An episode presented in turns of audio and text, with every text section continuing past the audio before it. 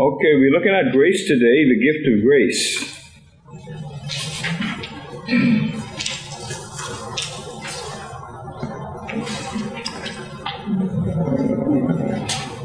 So we want to turn to page 97 and hold the page.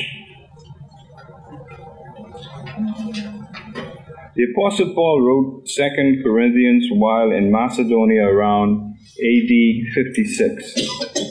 About four years after his first visit to Corinth, as we see recorded in the book of Acts, chapter 18. While First Corinthians had been written to correct a variety of erroneous beliefs and practices within the Corinthian church, Paul wrote Second Corinthians primarily to defend himself against charges raised by false teachers in Corinth who claimed he was not a true apostle and could not be trusted. Okay, so that gives us a backdrop on what we're going to be looking at today in terms of the verses that we'll be uh, focusing on. So, the first question we have, question number one on page 97. If you could have a lifetime supply of any product, what would you choose? Water. Darius says water. Staff of life. Anybody else? A lifetime, you know, sometimes people win these contests and they get a lifetime lifetime supply of stuff. If that happened to you, what product would you choose? Hmm? Health. Huh? Health. A product. Product. A product. Um, Hmm? Coffee. you're a coffee drinker, okay? Coffee.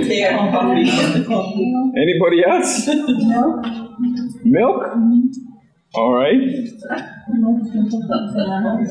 Okay, let's look at Bible Meets Life. Page 98.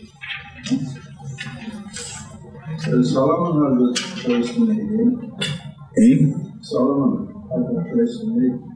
Yeah, yeah, Solomon made a good choice. Okay, let's have someone read uh, Bible Meets Life. Can we have too much of a good thing?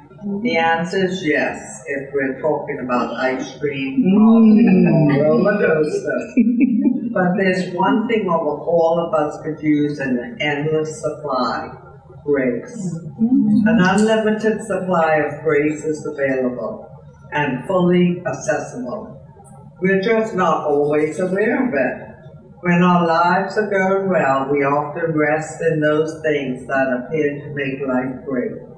But when the circumstances of life knock those props out from under us, what's left? Grace, grace is there. God's grace was always there, but we become more acutely aware of it.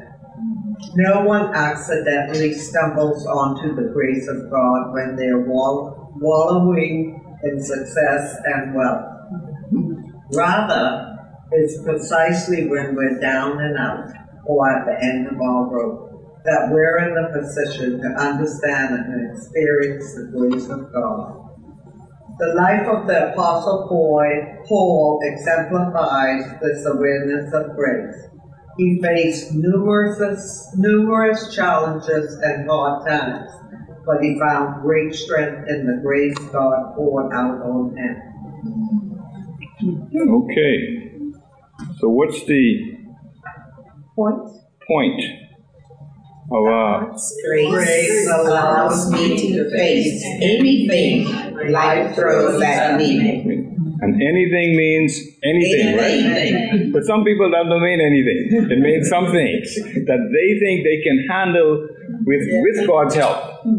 Okay, but uh, God's grace allows us to face anything that God throws at me. So we want to remember that uh, because sometimes when we, when we get so overwhelmed, we tend to forget about God's grace, don't we? Oh, yeah. We usually do. Okay, let's look at the first paragraph, first passage we have uh, on page 99, uh, sec, um, 2 Corinthians 12, verses 2 to 7a. I know a man in Christ who was caught up to the third heaven 14 years ago. Whether he was in the body or out of the body, I don't know. God knows. I know that this man, whether in the body or out of the body, I don't know. God knows, was caught up into a paradise and heard inexpressible words, which a human being is not allowed to speak. I will boast about this person, but not about myself, except of my weaknesses. For if I want to boast, I wouldn't be a fool, because I would be telling the truth. But I will spare you so that no one can credit me with something beyond what he sees in me or hears from me, especially because of the extraordinary revelations. Okay, so we see a couple of things uh, in that passage that uh, speak of Paul's motivation uh, in verses 2 and 3. Uh, Paul spent much of Second Corinthians encouraging the Corinthian believers and defending his ministry. Then, because of the Corinthians, because the Corinthians seemed so enamored by the boasting of false teachers, Paul reluctantly borrowed a page from the false teacher's playbook. Rather than boast about his success and accomplishments, however, Paul focused on what? What did he focus on? His hardships. Isn't that what we read in that passage? Focus on his hardships and sufferings, not on his successes. Normally, people would focus and brag about their successes. Paul says, I'm going to borrow a page from your playbook, but I'm going to do the opposite of what you would do. And so he focused on his hardships and his sufferings.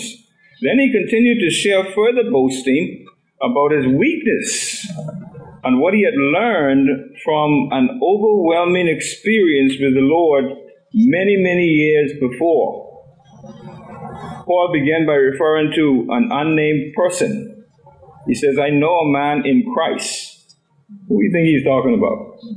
Himself? Of course. Obviously, Paul was writing about himself in the third person. And so this is Paul's humble way of moving away from the self-centered boasting that the Corinthian believers had heard so many times from so many false teachers. Paul was caught up, he says, to the third heaven. Paul was caught up indicates that it was an act of God and not of his own doing.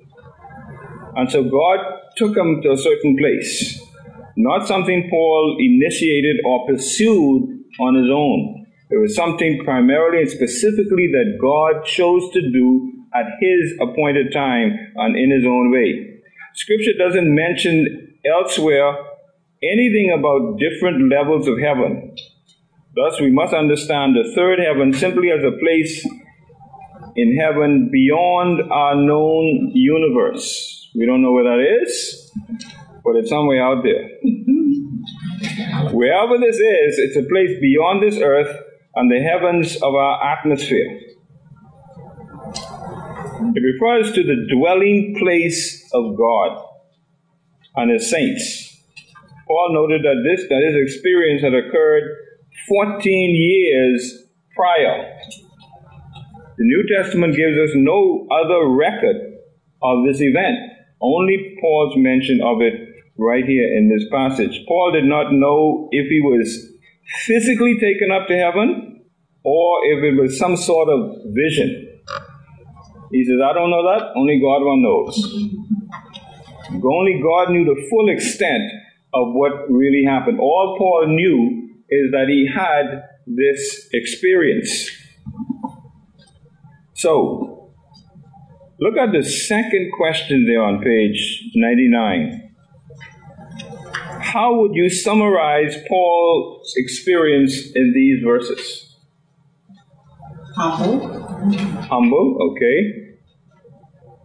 Excited. Excited? Mm-hmm. All right. Grateful. Grateful? Faithful. Faithful, okay. Self decrease. Hmm? Self decrease. Okay, self decreased. Mm-hmm.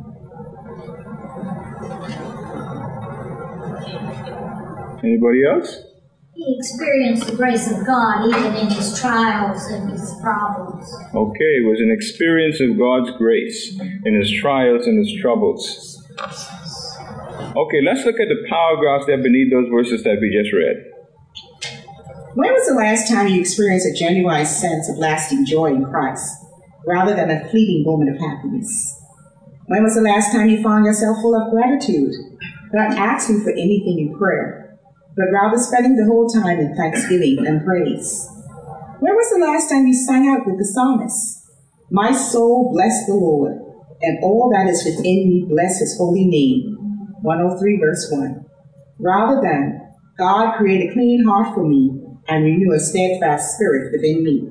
51 verse 10. Without God's grace, we would never know such joy, gratitude, or praise. Without God's grace, we would not be able to experience true and lasting joy in Christ. We would instead be endlessly seeking the next thrill to our own demise.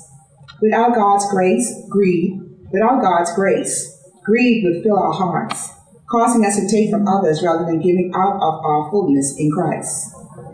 Lastly, without God's grace, we would, be, we, would, we would be perpetually looking for ways to appease our guilt and remedy and remedy our stained conscience, rather than rejoice and express in gratitude because Jesus said, It is finished. John 19 30. Okay, next page. Without God's grace, Paul would not have experienced the visions and revelations he describes in 2 Corinthians 12. During this time, false teachers were trying to convince the Corinthian church to follow them based on their own claimed visions and revelations of the Lord. See 2 Corinthians 11 4 to 14. Okay, let's look at those verses before we read on. Second Corinthians chapter 11, verses 4 to 14. For if he who comes preaches another, Jesus whom we have not preached, or if you receive a different spirit which you have not received, or a different gospel which you have not accepted, you may well put up with it. For I consider that I am not at all inferior to the most eminent apostles, even though I am untrained in speech Yet I am not in knowledge, but we have been thoroughly manifested among you in all things. Did I commit sin in humbling myself that you might be exalted, because I preached the gospel of God to you free of charge? I robbed other churches, taking wages from them to minister to you. And when I was present with you and in need, I was a burden to no one. For what I lacked, the brethren who came from Macedonia supplied and in everything I kept myself from being burdensome to you, and so I will keep myself. As the truth of Christ is in me, no one shall stop me from this boasting in the regions of Achaia. Why? Because I do not love you? God knows. But what I do, I will also continue to do, that I may cut off the opportunity from those who desire an opportunity to be regarded just as we are in the things of which they boast. For such are false apostles, deceitful workers, transforming themselves into apostles of Christ. And no wonder, for Satan himself transforms himself into an angel of light. Okay, continue reading, Saria. Paul responded by sharing his own experience with visions and revelations. He refused to boast about his incredible experience, the great honor and blessing he received from God. In fact, he even spoke about those experiences in the third person, as though he were talking about someone else. Paul, cho- Paul chose not to elaborate on what he heard. It was a private moment between himself and the Lord. In doing so, Paul demonstrated to the Corinthian church that experiences like these are not prescriptive for all believers. This was a unique event that others should not expect to experience before God can use them for ministry. Certainly, we should rejoice in any mountaintop moments, those times when we feel especially drawn into the presence of God. But God's grace also comes to us in other ways. In fact, as we'll see in the next section, it may be more typical to experience God's grace through difficulty and hardship. Okay. And notice the third paragraph there. It says, and we can identify with these with this. Certainly we should rejoice in any mountaintop moments. We do that, don't we? Of course. Whenever those mountaintop uh, experiences come, you're shouting from the rooftops, aren't we? Yeah. Okay, those times when we feel especially drawn into God's presence. It's those times when we when we get that assurance that we know that God has been with us, right? Yes. But God's grace also comes to us in other ways. It goes on to say, in fact, as we'll see in the next section, it may be more typical to experience God's grace through difficulty and hardship. All right? And that's one of the things that we want to focus on the difficulty and the hardship that we have in our lives when we really uh, focus on God's grace. Okay, let's look at the other passage of Scripture that we have uh, 2 Corinthians 12, uh, 7b uh, to verse 8 on page 100. Therefore, so that I would not exalt myself, a thorn in the flesh was given to me, a messenger of Satan to torment me, so I would not exalt myself. Concerning this, I pleaded with the Lord three times that it would not leave me, that it would leave me. Okay, all right. Stop right there. Uh, notice we have uh, some definitions there in that verse that we read, that we read already, uh, especially in verse 7. Well, in verse 2 um, that we read, we saw that phrase, the third heaven. And uh, we don't see that uh, phrase mentioned anywhere else in Scripture about the different levels of heaven. But that particular verse uh, brings to our attention that there are levels in heaven. So there, we must understand simply as a place in heaven beyond our known universe. Okay, and the Bible speaks about the heavens. The Bible makes uh, references about the heavens. And so this is one of those those references that gives us some indication that there is more than one heaven.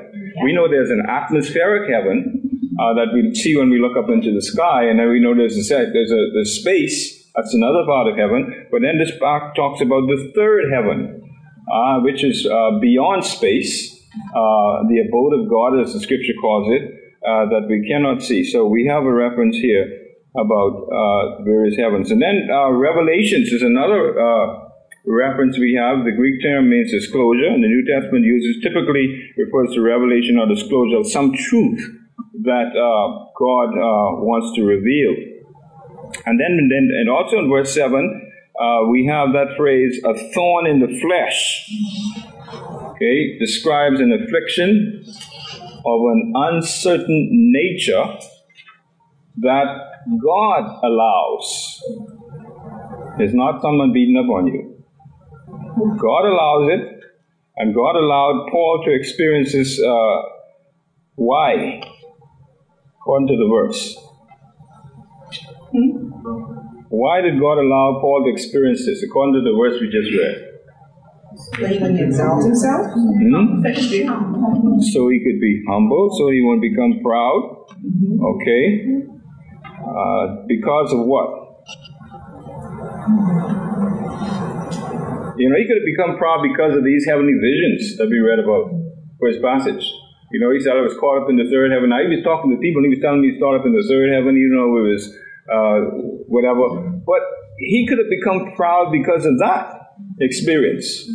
Uh, you know, God blessed him to the point where he could have that experience. So he could have boasted about that and become proud of that. And so this is what he is saying. Uh, God gave him a thorn in the flesh uh, so that he would not become proud due to the heavenly visions that he had experienced. And then we, know, we saw another phrase, another phrase, a messenger of Satan. What do you think that is? Messenger of Satan.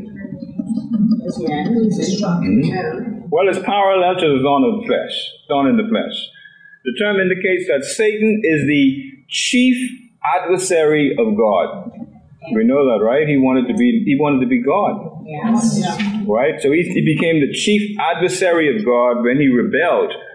And uh, he was the immediate cause of Paul's affliction, affliction, uh, and he is described as a messenger, similar to the thorn in the flesh. And so God was allowing Paul.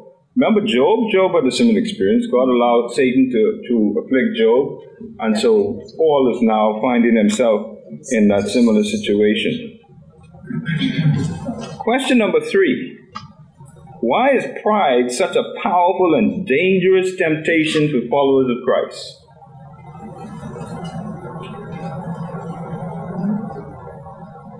It's powerful and it's do dangerous. it all your, by yourself. You don't need God. You, you can be like, um, I can do all of these things myself. I don't need God. So, Okay, self sufficiency yeah. or independence of God. Only Okay, of hmm? Or thinking only of yourself. only of yourself.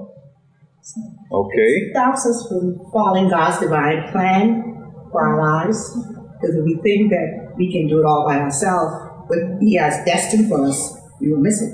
okay. Anybody else? And thinking that we are bag of chips, all out in the bag All of in the bag of chips. gives, Okay. us, gives us an air of superiority. What does the Bible say about God's attitude toward pride? He hates it. He hates it. All right?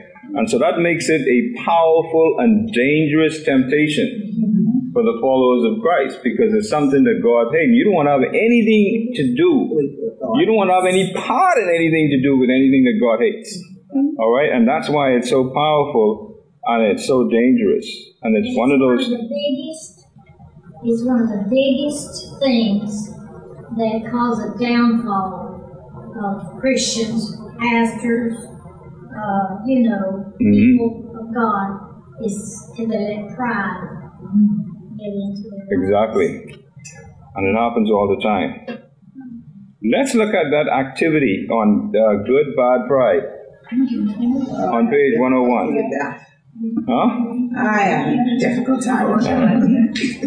Okay, let's look at that before we go on. Uh, uh, pride can be both helpful and harmful in our lives.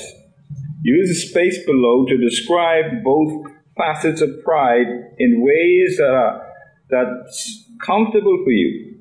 Sketch a picture, make a list, add adjective, give an example, and whatever, so on. All right. Some examples of bad pride. You think you did it. You, huh? Scornful. Scornful? You think you did it? You did it. You think that as a result of you something happened. Is all you're Give doing. God the glory. Okay. All right. Any other examples of bad pride? I'm better than everybody. Hmm? I'm better than everybody. You better than everybody else? Okay. Superior. Superior? Okay. Proud. Proud? Yeah. Bad. Boastful. Boastful? Okay. What about good pride? What- Humble. Okay. Humble? Thankful? Give God the glory. Giving God the glory. Use Okay. that To show somebody else that God did something good for you and you're proud of that and to use it as an example. to Give God the glory and the praise. Okay. Using an experience uh, uh, as an example And to give give. him the glory though, not saying I caused it or I did it myself, I didn't, you know, I, you give the glory to God. God. All Okay. belongs to Him. All right. Anybody else? How does following Jesus help you reject the harmful aspects of pride? Appreciating the little things of life. Being appreciative. Appreciating who caused it too, Okay. not giving yourself the glory of it. Okay. Not taking the glory. Basically, letting self decrease. hmm Okay. All right, let's look at the paragraphs uh, beneath that verse that we just read. We didn't say what Max Lucado said. Max Lucado has a statement there, right? Yes. What does it say? Grace is God as heart surgeon, cracking open your chest, removing your heart, poison as it is with pride and pain, and replacing it with His own. Powerful statement. Yes, it is. Quite visual, right? Very visual. It's giving you a new heart. exactly. Better heart, new heart. Now, when is a person's, uh, what is this cracked open? Crack open. What is this what cracked open? Cracking open your chest. Crack. When is a person's chest cracked open? And everything on the When the heart. heart surgery. Heart surgery. they cut it. Right. When they're having surgery, Yes. right? Or when they're doing an autopsy, when you're dead.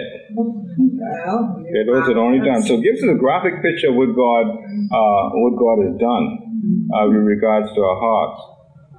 Okay, let's read the, the paragraphs there on page 100. Pride is a tricky matter.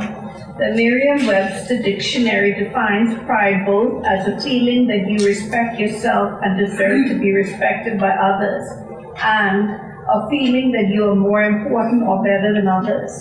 The former is a positive, while the latter is both negative and toxic, especially in the context of relationships. Okay. So how can we keep ourselves from landing on the wrong side of pride? How can we prevent pride from overtaking our hearts and infiltrating our souls in a negative way? For Paul, God used a thorn in the flesh, which he also called a messenger of Satan. Paul gave us no more details regarding this sharp, painful, and persistent issue in his life. The thorn would have been his adversaries or the persecution he endured, but most scholars believe it was some type of physical condition, something ranging from eye or ear problems to malaria. We just don't know. Whatever it was, the thorn was a hardship in his, to his ministry at time at times. See Galatians 4, 13 and 14. Okay, let's look at those two verses in Galatians. You know how through infirmity of the flesh I preached the gospel unto you at the first, and my temptation which was in my flesh ye despised not nor rejected, but received me as an angel of God, even as Christ Jesus. Okay, so we see him mentioning that in Galatians. Continue reading. So whatever it was, this thorn was a hardship to his ministry at times. Yet it also kept Paul humble before God. Therefore, Paul's thorn in the flesh brought good into his life. This is hard to realize when the ground is falling out from underneath you. When you're downsized, five years away from retirement, or your children rebel, or your furnace and hot water heater break down in the same month. It is difficult to see how God is going to use this for His good. But He does. He always does. See Romans 8 28. Okay, what does Romans 8.28 say? Okay, that's a that's a which we like, right? All things what? All things work together for good to them that love God, to them who are called according to his purpose. Do you remember that when the car break down? No. Remember that when Yesterday. the, when the heater burst? No. That's why it's important to stay in the Word, like Sister Brenda always says, because at least maybe if you're in the Word, you can recall these things from memory But Okay. your and when you need it. but your Okay. flesh. All right, so God always does. Okay, continue reading. He always does. You might not see the results immediately, but God, in His providence and sovereignty, will strengthen you through these hardships. He walks with us and con- con- comforts us. Sorry, I couldn't the word out. Hmm, That's crazy. That's grace. God allows us to go through hardship because He has a plan and wants to do something in our lives. He wants to remove the pride from our hearts and replace it with His love, mercy, and goodness. So when you go through hardships, humble yourself before God and pay attention to what He's doing in the midst of your hardship. Okay. All right, so look at uh, that last paragraph is something to take note of. It says, God does what? Allows or permits. It's not something that's out of God's control. But further, remember, it mentions of God's providence and sovereignty. Okay, so God allows us to go through hardships because it is what? He has a plan. Because he has a plan. Remember now, God has a plan, and that plan may not fit in with your plans. Oh no. All right? God has a plan, and he wants to do something in our lives. The only problem with that is we want God to tell us what the something is. That's the problem. And if God doesn't tell us, then we don't comply. Yeah. All right? And that creates a bigger problem because that brings in the equation of disobedience. And we know what God, how God deals with disobedience, right? Oh yeah. All right. He wants to remove the pride from our hearts and replace it with what? Is love, mercy, and goodness. Okay. Love, mercy, and goodness. So, what do we do? When you go through hardships, Humble yourself. humble before yourself God. before God. And do what? Pay attention. Pay attention. Sometimes we allow the hardship or the difficulty to overwhelm us so much that we can't pay attention. We can't focus. Right. All right. Be still and know mm. the thought. Okay? Allow God to do what He has planned to do. And don't throw a monkey wrench mm. in God's plans. Pay attention to what He is doing. Okay, when Paul, when a man like Paul prays fervently for relief, we would expect God to honor that request. That's why verses 9 to 10 are so surprising. So let's look at verses 9 to 10. But he said to me, My grace is sufficient for you. My power is perfected in weakness. Therefore, I will most gladly boast all the more about my weaknesses, so that Christ's power may reside in me. So I take pleasure in my weaknesses, insults, hardships, persecutions, and in difficulties, for the sake of Christ. For when I am weak, then I am strong. Okay, question number four. What are some appropriate ways to respond when God says no to our prayers? Patience. Patience. Okay. What else? Some appropriate ways. Patience is a good one. Gratefulness. Gratefulness. Okay. keep praying and the plan is revealed. Okay. Be persistent in Can't prayer. see the end, but he knows the end, so you just gotta wait on. Okay. What does Jesus say about prayer? Keep on knocking. Keep on seeking. Keep on asking. Okay. So persistence. Mm-hmm. Anything else? Remember when Daniel prayed? Uh-huh. And that fellow stopping, stopped, When Daniel prayed and uh, and he didn't get an answer. the bread didn't go through because uh, okay. All right, but he continued. All right. So the key there then is persistence, right? because it's not for our good. Hmm? To do it for our good, Okay. not for us. Okay, let's look at the paragraphs that beneath that verse. We have a natural aversion to pain. Yet pain can actually be a good thing. Yes, pain hurts. But it's also a signal that our bodies are functioning properly on a physical level. On a spiritual level, pain can also throw us into the arms of God. When we experience the pain of hardship, whether it was our fault or not, we discover God never leaves us. See Hebrews 13:5. Okay, let's read that verse. Hebrews 13 5. Let your conversation be without covetousness, and be content with such things as ye have. For he hath said, I will never leave thee nor forsake thee. Okay, the assurance of God's presence. Read on. In fact, God often uses the pain of hardship to get our attention and reveal his grace and presence to us. After all, when Paul turned to God and pleaded for him to remove the thorn in the flesh, the Lord responded, My grace is sufficient for you, for my power is perfected in weakness. God's grace is always sufficient. When you go through hardship, the same grace that was with Jesus, see Luke 2 and 4, 2 and 40, 240. Let's look at that verse. and the child grew and waxed strong in spirit, filled with wisdom, and the grace of God was upon him.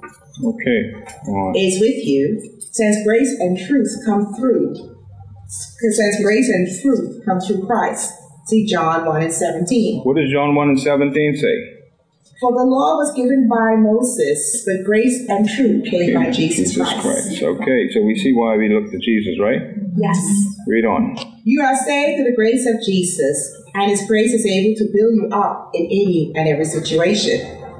As a result, instead of boasting in your strengths, it's actually more advantageous to boast in your weaknesses. Paul came to this conclusion so that Christ's power may reside in me.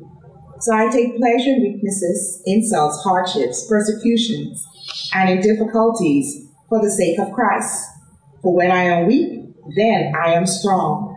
This is not false humility, as when a person says, my greatest weak, as, as when a person says, my greatest weakness is that I care too much.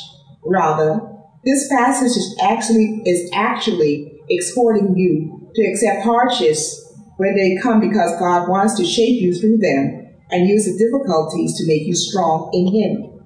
In other words, through God's help that comes by His grace, he will give you the strength to endure anything. Don't ignore the power of such an incredible gift. Okay. A couple of main points uh, that we can take from that passage uh, that will be advantageous to us. The first one is we have a natural aversion to pain, don't we? Whenever pain shows up, it gets our attention right away. It tells us that something is wrong, something needs to be fixed. Yet pain can actually be a good thing. Sends us to the doctor, don't it? If you didn't have that pain, you wouldn't run to the doctor. So that's a good thing. The second thing is grace is always sufficient. When you go through hardships, the same grace that was with Jesus is with you since grace and truth came through Christ Jesus. And the key there is God's grace is always enough. It's always sufficient. Never more, never less. It's exactly right. Ever um, uh, use a, a, a, recipe and you use a little bit more than the recipe called for, and it, it, whatever it is, it didn't turn out the way you're supposed to? Yeah or you use less and it didn't got the same results. Well, God's grace is always just right, just enough. God knows exactly how to deal with us. And then the third thing uh, we noticed, uh, point we noticed is as a result, instead of boasting of your strengths, it's actually more advantageous to boast in your weaknesses, as Paul did. Paul came to this conclusion so that Christ's power may reside in me. He says, So I take pleasure in weaknesses. He says, I take pleasure in insults. I take pleasure in hardships. I take pleasure in persecutions. I take pleasure in difficulties. For what? For who? The sake of Christ. For when I am weak, then I am strong. Okay, so it's quite interesting uh, how Paul responds to the difficulties, the hardships, and the challenges in his life.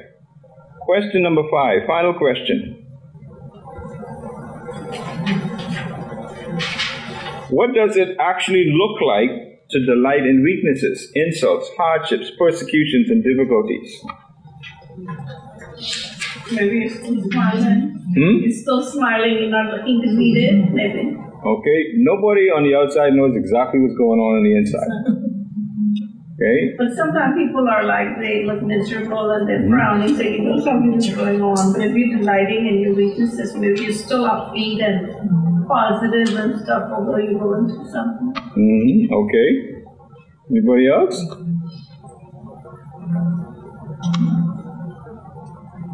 What does it actually look like? bitter and complaining. Hmm? You become bitter and complaining. No, no. Bitterness. Be bitter and complaining. No bitterness and complaints. Okay. Good. Okay, the point. God's grace always allows me to face anything life throws at me. That's the point, and Paul, Paul demonstrated that point.